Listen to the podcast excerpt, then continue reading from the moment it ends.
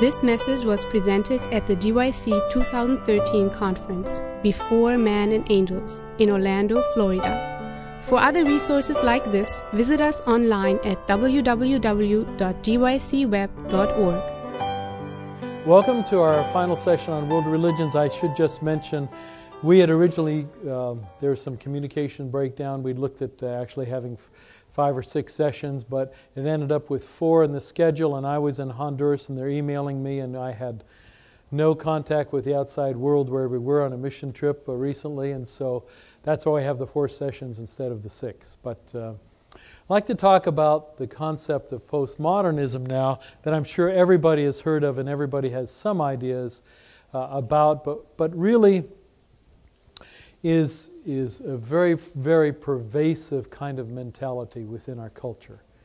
So, with that in mind, welcome. We're glad to have you here. Um, someone tell me a session of, a, of another seminar you've been to. I'm just interested. I keep wanting to be in other places. Someone tell me something you've gone to that was really meaningful. Ellen White and UFOs. Okay. Lots of other things. Yeah. Yeah. A very catchy title that gets your curiosity up, doesn't it? Okay, yes, sir. Ooh, very, very important. I, I really hope that you'll communicate to GYC leadership how much it's beneficial to have this wide variety of seminars, not just on two or three topics, but I hope everybody's finding something that meets their needs and so forth. So, with that in mind, uh, again, welcome, and uh, we're glad to have you here. I'm not sure if our audio is on. Are we ready to go with the audio? Okay, terrific. Welcome. My name is Glenn Russell. I teach at Andrews University in the undergrad religion program. Most people don't realize that we have more than a seminary. We also have a college religion department, and it's my privilege of teaching world religions and missions and other courses there. And I just find it to be such such a joy and a privilege. I come to missions by birth. I was born in Cairo, Egypt. My parents were missionaries in the Middle East for 27 years. I spent the first 17, 18 years of my life in the Middle East. And uh, now I, I never thought I'd be a missionary to America. And I say that seriously because I fully expected to be, be a missionary somewhere overseas. God did not lead in that direction. And so now I'm using my opportunities uh, at Andrews University to teach about missions and hopefully uh, maybe uh, inform and inspire some others to go and serve. And we take yearly uh, several mission trips. Uh, we usually spend about a month with students in the Middle East where they really get into the culture and, and have that experience. We also do mission trips to Honduras and Africa and other places. So I'm glad to come to this subject because it's a subject that's very, very different than what we usually talk about in missions. That's postmodernism. You will see a link here uh, for the handout, if you'd like it, http slash slash bit ly slash le capital WKH5P. Why Dropbox chose those particular random letters and numbers, I don't know. It'll be on again at the end of the, of the slides today so that you can have a chance to, to pick up everything that's on the screen you'll have, and they'll be producing the audio also. So let's talk about postmodernism, the cross, and whatever. When we talk about world religions, you wouldn't think that that comes into figure because you have Christianity and Islam and Hinduism, Buddhism. But notice right here, the non religious, many of whom are postmodern or the other categories, are a big chunk. Postmodernism affects more people than, say, Buddhism does, and so forth. So a big chunk of the world is affected by this. If we're going to take a look at things kind of uh, historically or philosophically, academically, the three main Western worldviews kind of have these time periods that go the pre modern era, the modern era, and the postmodern era. I could ask you about time periods for those, and, and let's just quickly try to get some idea. The pre modern era really took us up to the French Revolution. When was that? Okay, I know it's the middle of the afternoon, and asking you to think about history is a big step. So, the French Revolution takes place uh, right after the U.S. Revolution and so forth. And the idea that was dominant in the pre modern era, what we would think of as the medieval times and prior to that was that God exists, truth exists, and both are real. If you had walked up to a farmer in Germany, in France, in the 1500s, the 1400s, the 1300s, the 1200s, and said, Is there a God? They would have looked at you. Of course, everybody knows there's a God. Is God real? Is, does truth exist? Of course. Why are you even asking these questions? Today you would get entirely different answers. So, God exists, truth exists, both are real, there's no question about it. The only argument is which truths and which ideas about God and so forth. But the greatest truths were supernatural things about spiritual things. So, of all the areas of study, which was the king of all the disciplines academically? Obviously, it would be theology. Because in the pre modern era, truth, divine spiritual truth, was most important. Human knowledge was limited. If you ask somebody during those time periods, how did this come about? How did that come about? They would say, you know, we don't know. God knows. How am I supposed to know? Uh, there wasn't a scientific explanation for everything and so forth. This is the pre modern era up through the French Revolution and the 1789 and, and 1799, that 10 year period of time. This was the dawn of the modern era. And at that time, there's a great challenge to the authority of the monarchy and the church. In fact, the prostitute was taken and marched into the, into the church and, and enthroned as the God, the, the, the queen of reason, and so forth, uh, the queen of faith. I mean, all kinds of things went on, but human reason and human rights were elevated above divine wisdom and divine truth. Did you catch that? human rights and human reason became more important than divine rights, divine teachings, divine truth. And you'll see that that continues till today. We go into the modern era, starting with the French Revolution, as I said, with history progressing now, not through the, the queen of all disciplines, theology, but through the king of all disciplines, what? Science science. And you need to be able to prove things through logic or through the scientific method. Science is not uh, a ba- uh, foundation of truth, it's a, it's a method of truth, seeking truth. But there's very clearly a, a belief in objective truth. You could say a statement of what we call propositional fact, you know, gravity works. Things that are heavier than air drop, you know. That would be a propositional truth, and that was objective, and you know, a modern era person would accept that idea. So the idea was to hammer home which truths can be proven. Let me give you an example of this. When I was growing up, and, and perhaps your parents can tell you about this, I don't see it much in churches anymore, but when I was growing up, on the back of every church bulletin, what was there on the back of the bulletin? a list of the fundamental beliefs. We believe, and there they were. You won't find that very often anymore. People are not looking for fundamental beliefs. They're not looking for objective truths. They're looking for other things we'll talk about in a moment. This belief in propositional truth, this belief in truth that can be proven, led to secularization of the world because, after all, you can't prove theology. You can't prove you got an answer to prayer. You just can tell me that you got something you think is an answer to prayer. So if you can't use a scientific method to replicate the flood or creation, then therefore we can't accept those ideas. So the modern era moved away from biblical truth, although it did other things. Postmodernism comes about. When does postmodernism really become vibrant in society? Someone give me a century? Actually, in the 1960s, postmodernism really begins to, to become strong. The seeds were there even in the 1920s and 30s in various philosophical and artistic places, but postmodernism is very hard to describe. One postmodern scholar says postmodernism is a world jumping from a foundation of truth. We have no idea where it's landing. Okay? so it's a movement from the modern worldview to something. But what's it to? Where are we landing? Where are we going? To say something is postmodern, simply it's after the modern worldview, doesn't give you much of a description, does it? Different disciplines, by the way, will define postmodernism differently. Art world, architecture, literature, etc., will all have different perspectives there. But this is a transitional worldview, a worldview in process. I frankly believe, and we may get to this at the end, we are way beyond postmodernism in Western Europe. We are fast becoming post Christian. And America is moving from modern to postmodern to post Christian very, very rapidly.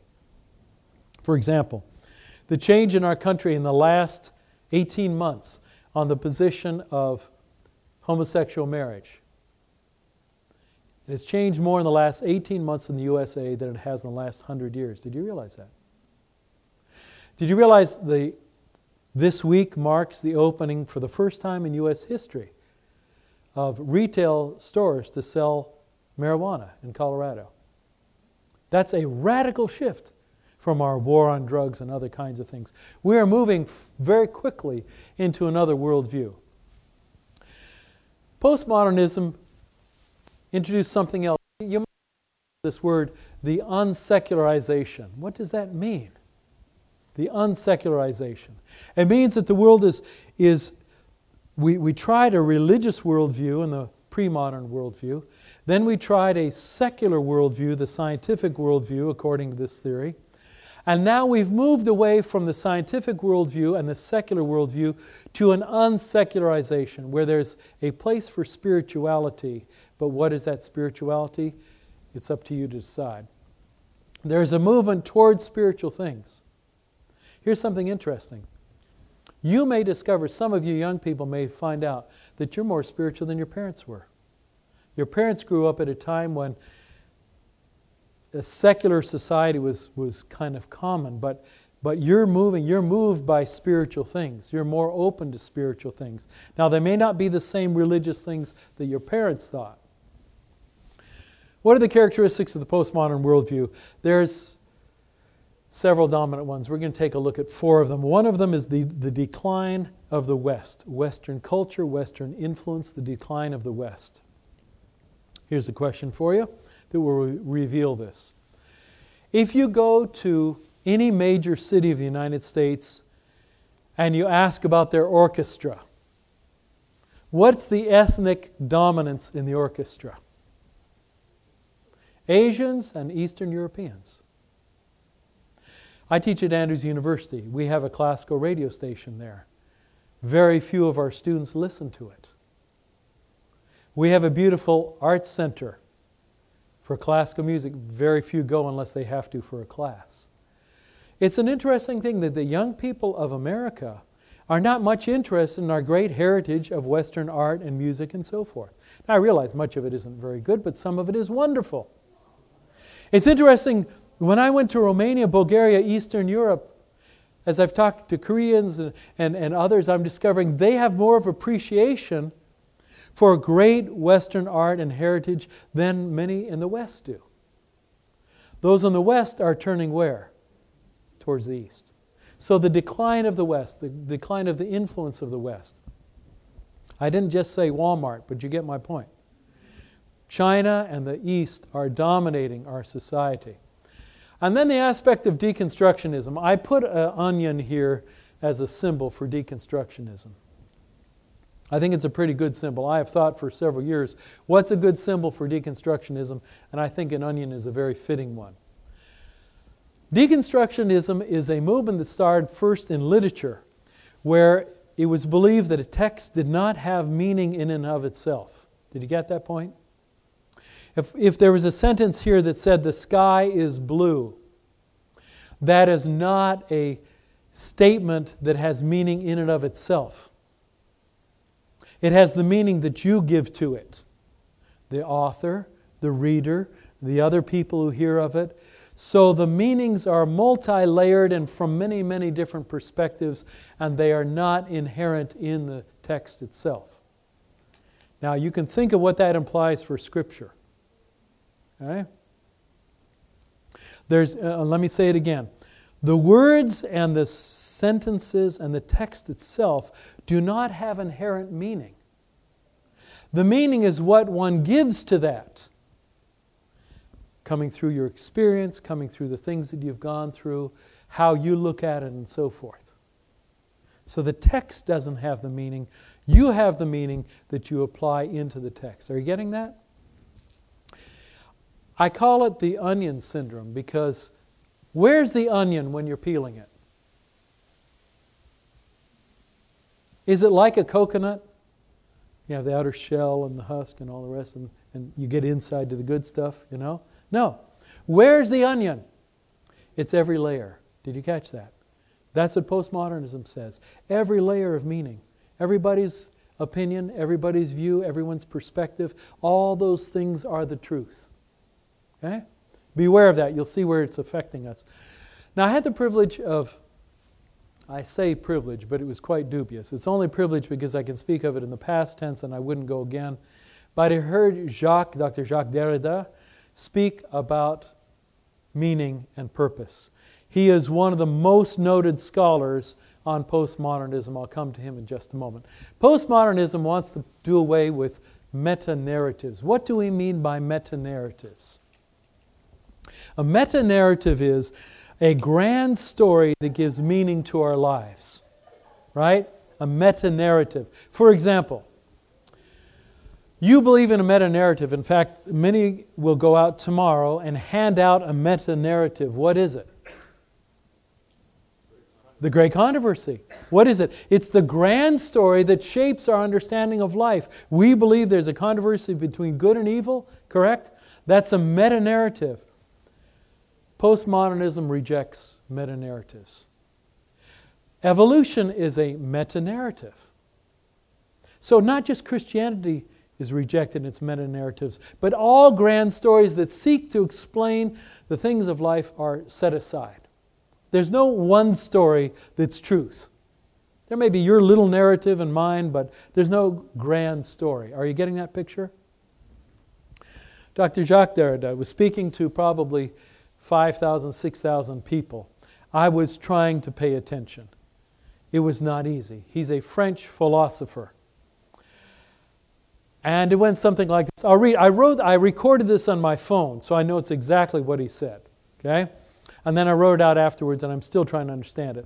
At the end of being and nothingness, being in itself and being for itself, we are being. And this is the totality, he would say. This is the totality of the beings in which they were affected. Itself was linked up to itself, relating and appearing to itself by means of the essential project of human reality. Which being interpreted means, I have no idea.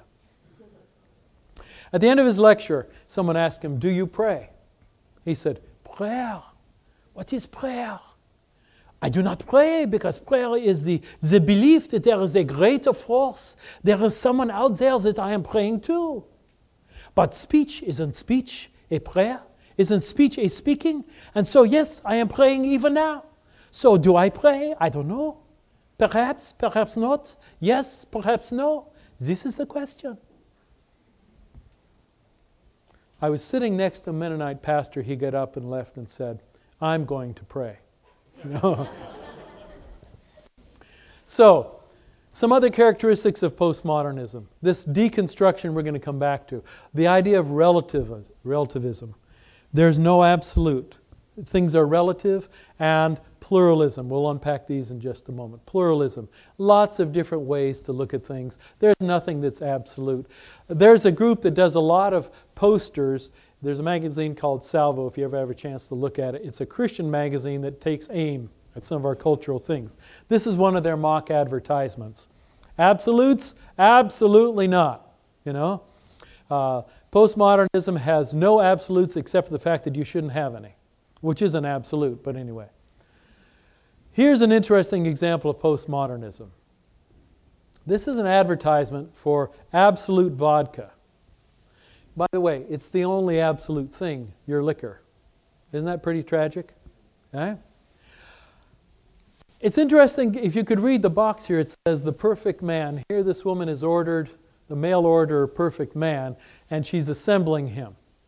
She's ordered the kind of man she wants, and she's putting him together.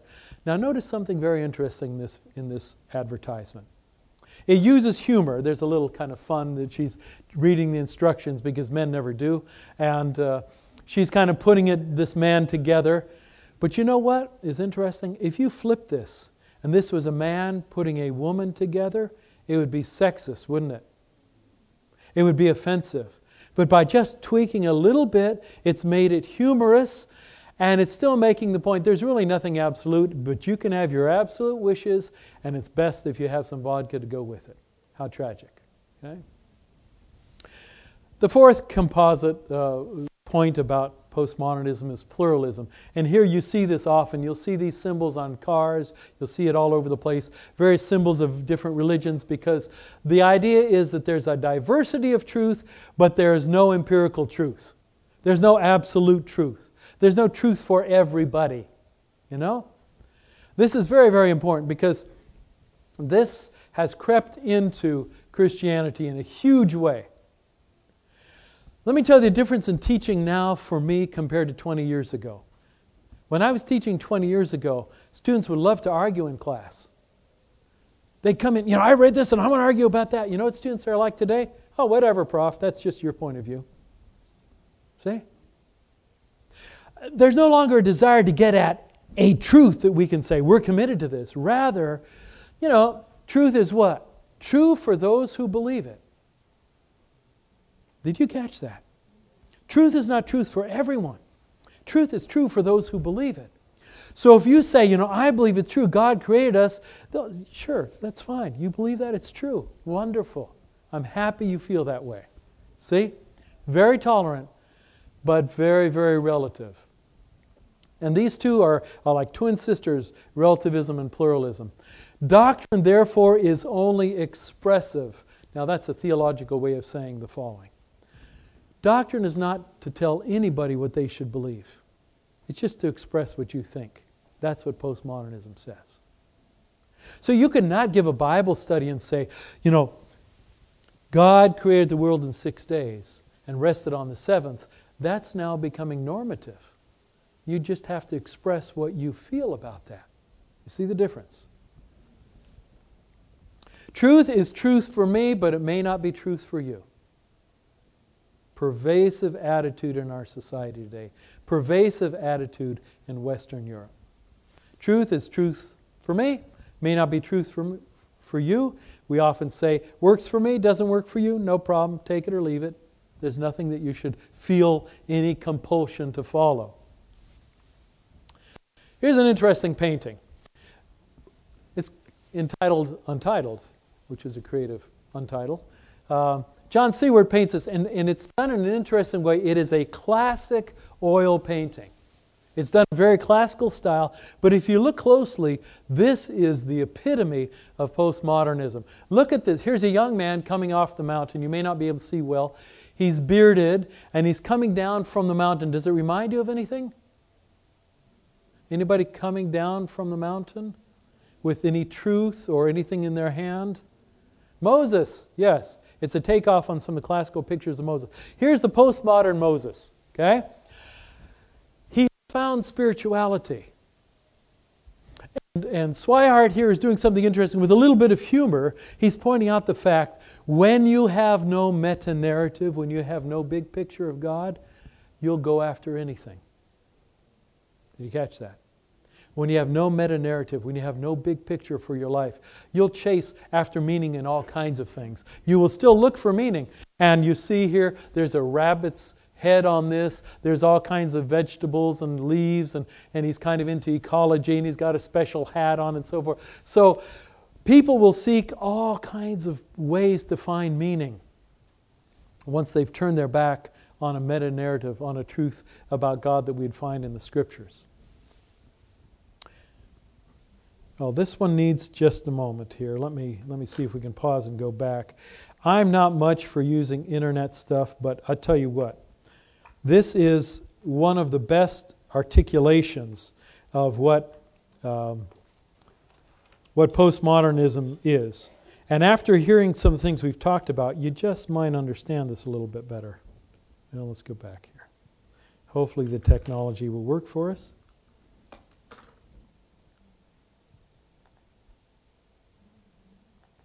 Come on.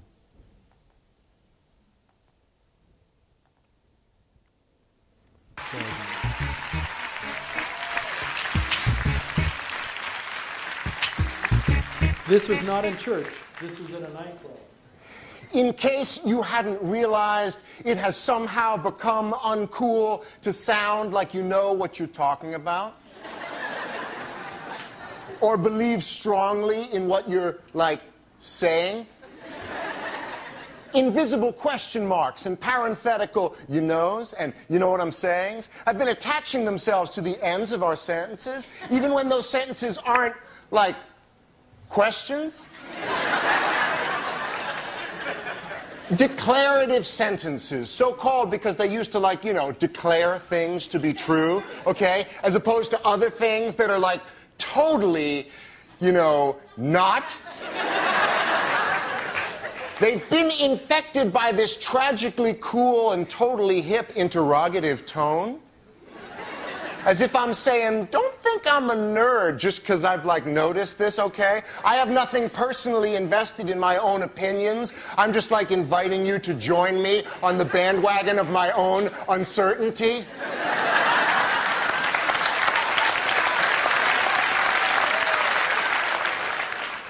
what has happened to our conviction?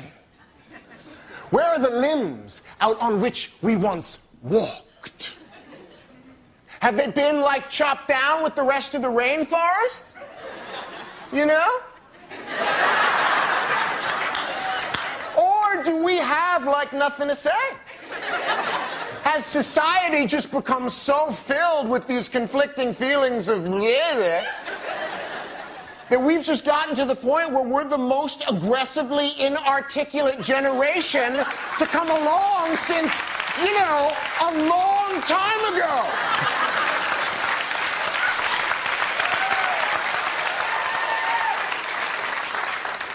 So I implore you, I entreat you, and I challenge you to speak with conviction, to say what you believe in a manner that bespeaks the determination with which you believe it. Because, contrary to the wisdom of the bumper sticker, it is not enough these days to simply question authority. You gotta speak with it, too.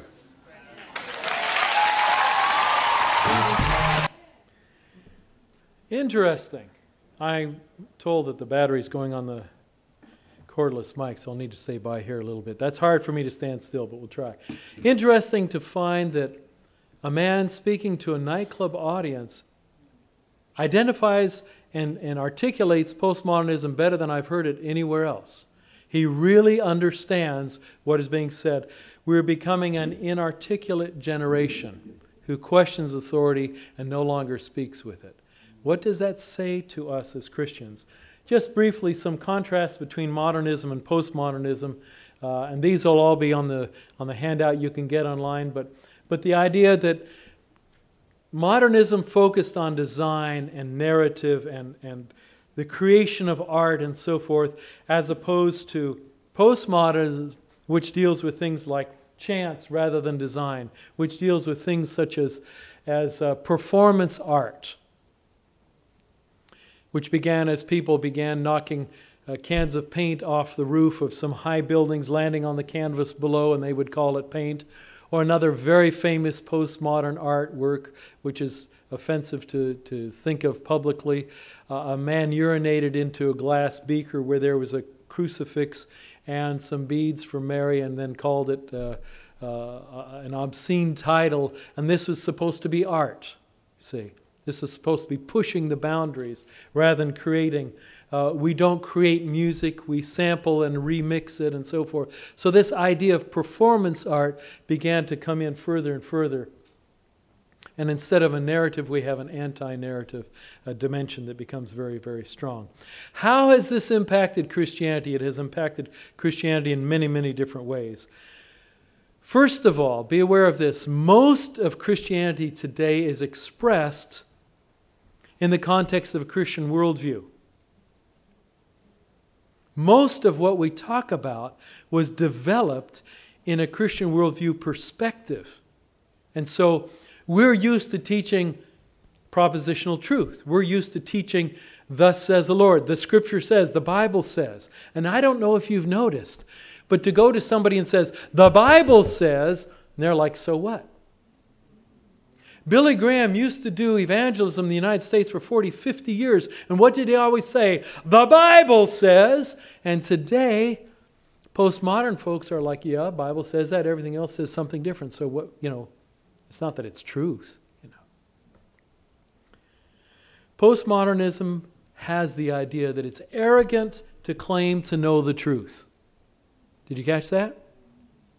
If you think you know the truth, and I hope you do,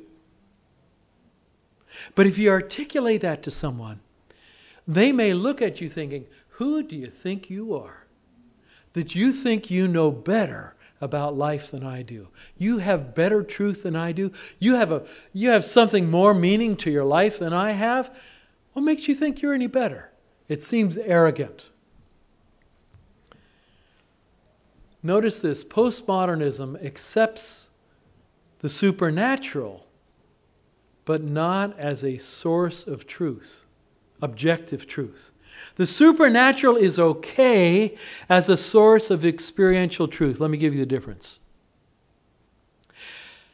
If you came into a cafe, if you came into a dorm room on most of campuses in the United States and Western Europe, and you said, you know what? I had a dream last night and I saw this. Like, wow, really? Or I was smoking something and I had this experience, or I stood out in the cold and looked at the sky and saw the stars coming closer and closer. Wow. But if you said, I was reading my Bible this morning, now you have entered into what? Spiritual truth that is supernatural and it's not experiential. You see the difference? So, talking about what I've experienced is fine. But talking about what Scripture teaches, there's a deep resistance to that. So, here's the deal. And don't think this is out there because I find this among my students all the time now. Experience God and you'll have the right theology. This is what is shared, this is what is practiced. It's dangerous. Experience God, you'll have the right theology. I was visiting jail one time in a jail ministry situation and ran into a guy I was talking to. What are you in for? And he goes, I was in for, I got caught smoking weed. I said, why were you doing that? You knew it was illegal. And he goes, you know, because in jail they just talk. You know, they're not ashamed to talk about what they're in for. And he goes like, yeah, well, Jesus told me. Jesus told me to smoke it. And I said, was that before or after you started? You know what I'm saying? He believed Jesus told him to smoke drugs. You know? There's a woman in Las Vegas who's a stripper for Jesus because she had a vision that she should do this. There's people doing all kinds of things because they've had some mystical spiritual experience and you can't question it. You can never say, but how does that line up with the scriptures? Because that would be what? That would be judging. And to be judgmental is to be very, very offensive. We'll come back to that in a moment. My students often say, you know, you, should, you shouldn't judge people. And they always quote, you know, judge not, you be not judged. By the way, they never quote the ones that say, by their fruit you shall know them, which I think has some, and then we'll get real clever. We'll say, well, I'm not judging, I'm just a fruit inspector. Well, call it what you like, it's still the same thing. It's discernment, isn't it? A young woman said in class a while back, you know, we shouldn't judge people. I said, Would you go out with any guy on this campus? She said, No. I said, Well, you're judging. You know? I mean, let's bring it down to practical basis. We all need to judge. I'm very glad that my wife judged me and was willing to marry me in pity anyway. You know what I mean? so the church is under attack because the church is the institution of what? Where we still assert morality, we still assert truth. And as soon as you take a moral stand, in every election in the last 12 years, in every single election cycle, there's been a candidate who has said something that they believe in, and they get mocked from then on. For example, one candidate stated that he believed homosexual relationships, homosexual practices were a sin. He said, I'm a Christian. I believe that's what the Bible teaches. For the next six weeks, Saturday Night Live and all the rest of them were mocking him week after week after week. Why? Because he had dared to speak a conviction that he had of objective truth. So the church is the place that's offensive. And if you listen to any of the interviews where people go out on the street and ask people about the church, what do people say about the church today? It's legalistic, it's rigid, it's judgmental, etc. Why? Because we don't want any of that in our society. We want everybody to be able to do whatever they want to do. I think it's called the book of Judges. There's no king, and everybody did what was right in their own eyes, right? Here's another one of these uh, kind of sarcastic posters. Relevance, tell me what I want to hear, or I'll shut up and go away. That's kind of the perspective. Okay? What are some of the most important values? Does anyone know what is the most important value of postmodernism? It's tolerance. The most important value. Now, there is legitimate tolerance, which is kind of removing friction, and there's illegitimate tolerance I want to talk about in just a moment that is a kind of moral weakness. Okay? Sometimes tolerance is a moral weakness. Did you catch that? Sometimes it's moral exclusivity and, and Pharisaical things, but in fact, it can be a sign of moral weakness. Let's, let's take a look at the difference. Fulton Sheen, I don't quote him often, but in this case he got it right. Tolerance applies to persons, never to principles. Intolerance applies only to principles, never to persons. What does he mean? Improper tolerance is a tolerance that says anybody and any idea is okay and should not be considered wrong. Because if you say something is wrong, then you're being what? Intolerant. By the way, how can any kind of thinking take place in that environment? Logic, reasoning have to go out the window because everything is okay. All positions, we should be tolerant of all positions. By the way, that always means all positions except the Christian viewpoint, all positions except a moral viewpoint. Okay. But improper tolerance says tolerate everything. You know, we should not think that some views are more right than other views. Proper tolerance says this notice the difference because of grace and truth, because I am convicted of grace, I discern the error in another person's belief or another person's statement. However, in grace, I will respect them and their right to their opinion, but not necessarily to agree that that opinion is truth. Are you getting it? Jesus was incredibly tolerant of people, but he also very, very clear that some things were not truth. He says, Go and what? Sin no more. That's an intolerant attitude towards sin, correct? But he's very tolerant. Neither do I condemn you. Okay. So we need to make this distinction between proper and improper tolerance, which seems to be hard for people to do. Let's celebrate our differences and diversity, even though you're clearly wrong. You know, that kind of is what people are saying underneath their breath, you know. And so postmodernism emphasizes viewpoints. And this is an example of viewpoints. Are people going up, down, sideways? It just depends on the way you look at it, you know. I could flip this many different ways and, and it would still keep coming up a little bit confusing. All points of view are okay. And then we have a good Argentinian poster on postmodernism. My friend Andres will understand this. Now we've really found out we can discover truth by a group hug. If we could all just love each other, wouldn't everything be okay? But that is to gloss over any real differences. So, what is truth? What difference does it make? Isn't that the question that someone asked when Jesus stood before them? Hmm? It's the question of Pilate. What is truth? I think Pilate was exceedingly postmodern in his approach. Because after all, in Mark 15 when he talks about talks to Jesus. He says, "What is truth?" Is he really searching for it? No. What does he know for truth? Truth is standing right in front of him. Truth is Jesus Christ. Truth is the fact that Jesus, if he wouldn't accept Jesus as the Christ, the Messiah, he at least knew that Jesus was an innocent man. And if you're a judge, what is the one truth you have to do?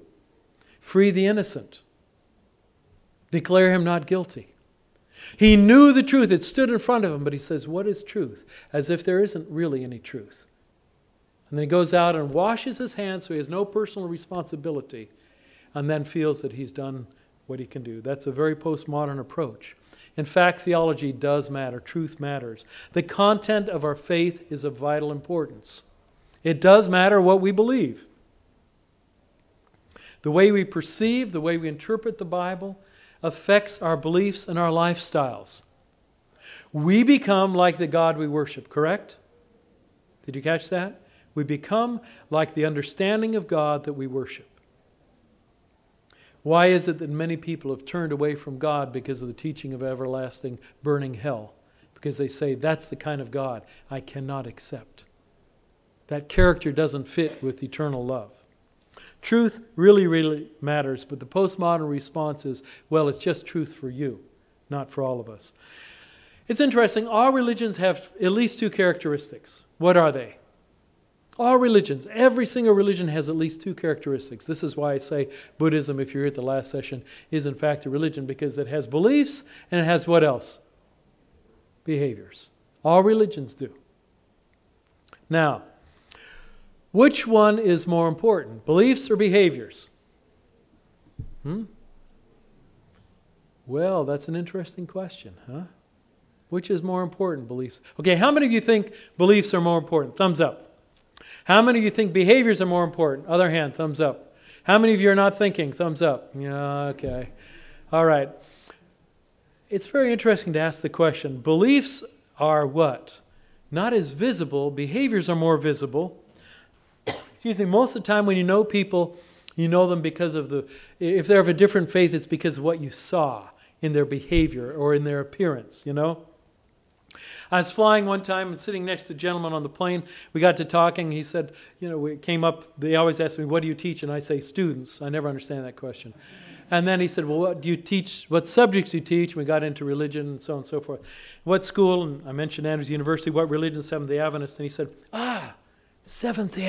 I know them. You're the people who created peanut butter. I said, Well, actually, I don't think we did. That's a very famous scientist by the name George Washington Carver, an African American scientist. We didn't create peanut butter. I said, but what makes you say that? He said, you know, I used to work with the Seventh day Adventist. Every day in his lunch, he had peanut butter and jelly sandwich. And I asked him one time, how come you eat that every day? And he says, hey, we're Adventists. We invented it. He was joking, but the guy believed him, you know? Behaviors are more visible, but in fact, Beliefs are more influential, they influence us. Behind every distinctive behavior, look for what? A distinctive belief. Did you catch that? We should look different than the world, correct? And behind that behavior and appearance should be a belief system. A very good thing to do when you meet somebody who looks different or acts different than you is just ask them simple question. You know, I'm interested in the way you dress. It's very attractive. Can you tell me why? Most people are not threatened by that, you know? Just ask a question. What's the beliefs behind your behaviors? This is true for all religions. Muslims have behaviors, Hindus have behaviors, Christians have behaviors. We believe, and that affects how we behave. Get it? So beliefs are the source of behaviors, but watch it now because it's going to get real interesting. Beliefs are what? The source of behaviors. However, what happens when we get new information that changes what we believe? Then we need to start changing our behavior. For example, the guy who believes it's wrong to cheat and then cheats on an exam he's got to do something. He's got to say, oops, I didn't live according to my belief system, or he begins to say what? Everybody does it. It's really no big deal. It's a stupid teacher anyway. The test is way too hard. This isn't going to matter, etc. We begin to change our beliefs. Are you getting the idea? Changing the beliefs or the behaviors, okay? What happens if you don't? The next two word description, I think, sadly describes many, many Christian young people today is called cognitive dissonance. And what is cognitive dissonance? Cognitive dissonance is the inner conflict we have when our beliefs and our behaviors are not compatible. Did you catch that? When our beliefs and our behaviors are not compatible. I worked with a couple one time who were in a deep relationship. I believe they loved each other, but they had gone off for the weekend away from school, not at Andrews University, another place, but it could happen anywhere. They had gone off, this young couple, unmarried. They spent the weekend at a, at a motel together. And they got into a huge fight. A Seventh Adventist couple, this guy and a girl staying in a motel room together. They got in a huge fight on Friday night because he wanted to watch TV. And she was very upset. And he's like, you know, we're having sex and we're not married, and if that's okay, then what's wrong with watching TV? You see what I'm saying? And she was really struggling with this. Breaking her purity was one thing, breaking her Sabbath, that was harder. I mean, she was just very, very convoluted in her thinking. Cognitive dissonance requires us to change either what? Our behavior or our beliefs. Did you catch that? You will change your behavior or your beliefs if you're not living what you profess. One of them is going to have to change. We have all kinds of anxiety and struggle because, in fact, your brain was created to be consistent with your life. Right? That's why it's so important for people to experience people of other religions, other backgrounds, other cultures, because it breaks up your stereotypes. When I was in college, a guy came to our school uh, to play, uh, to, to come to school there, and the first day of school, the basketball coach saw him and started smiling. The guy was six six, African American.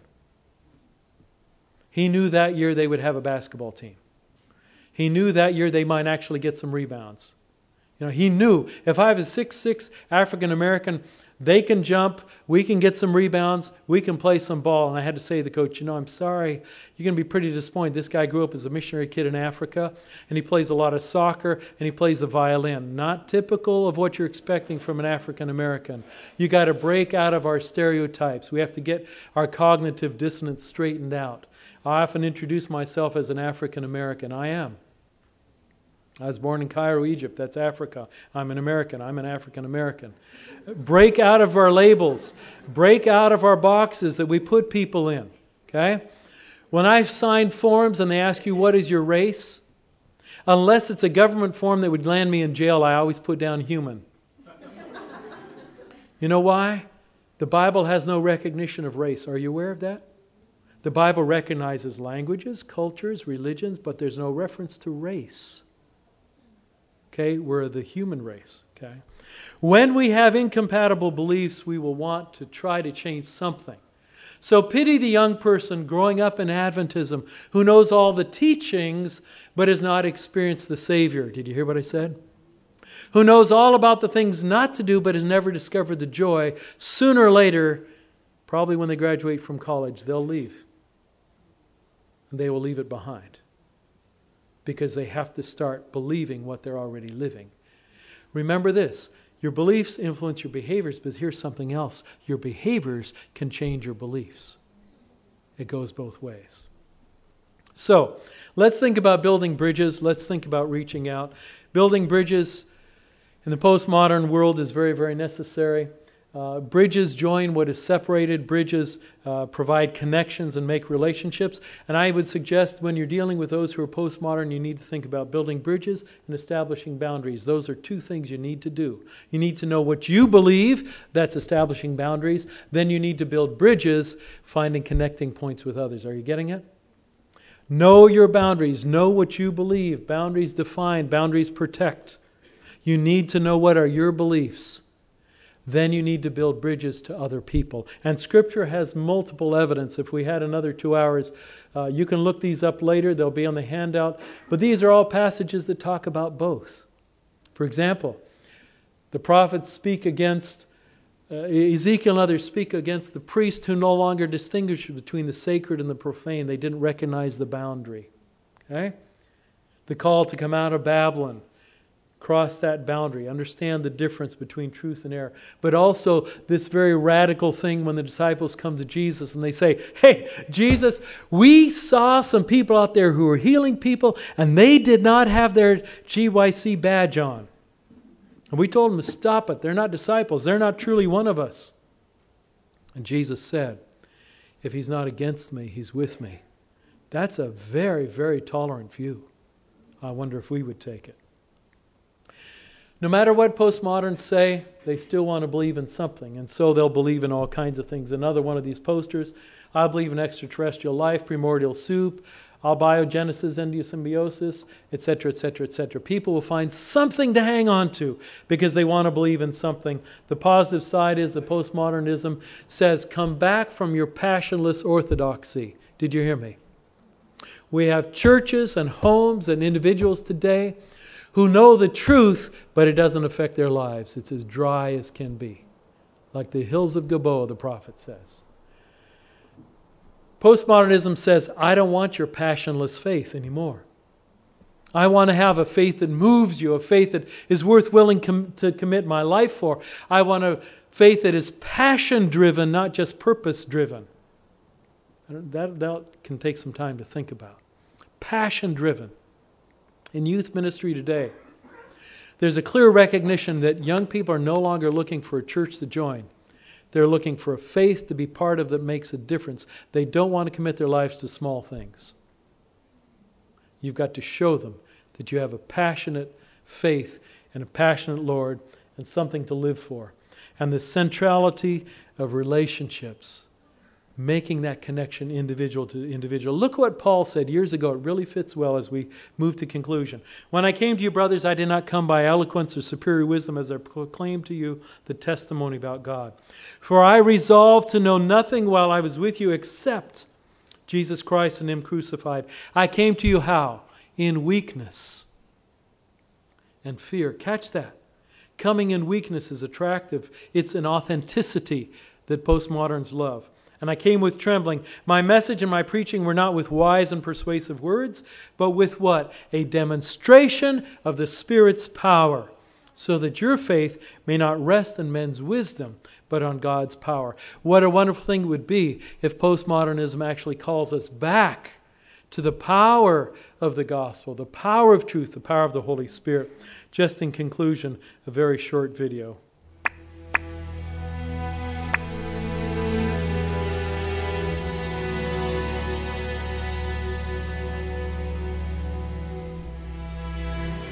A man fell in a hole.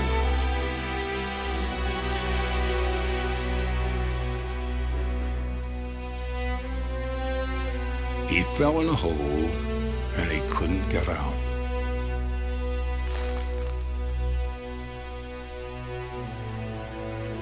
A traveler passed by. He told the man to meditate, to purify his mind, and when he reached nirvana, all suffering would cease.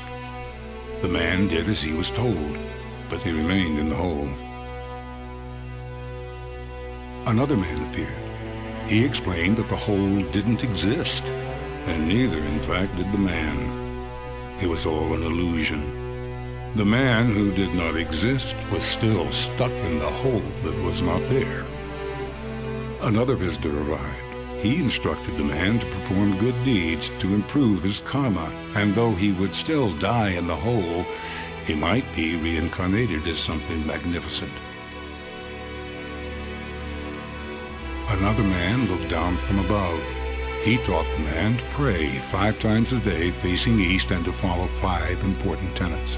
If he was faithful, one day, perhaps, the divine would set him free. The man prayed as best he could, but he was losing strength, and in the hole he remained.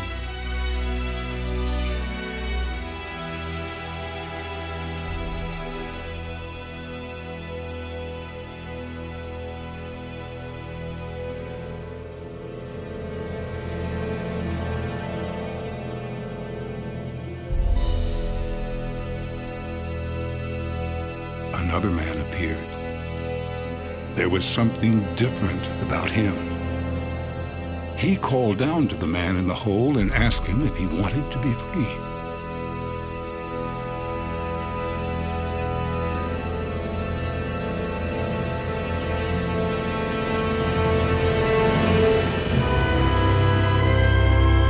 This man lowered himself into the earth, into the pit. He took hold of the man dragged him into the light. And the man in the hole, who could not get himself out, was saved.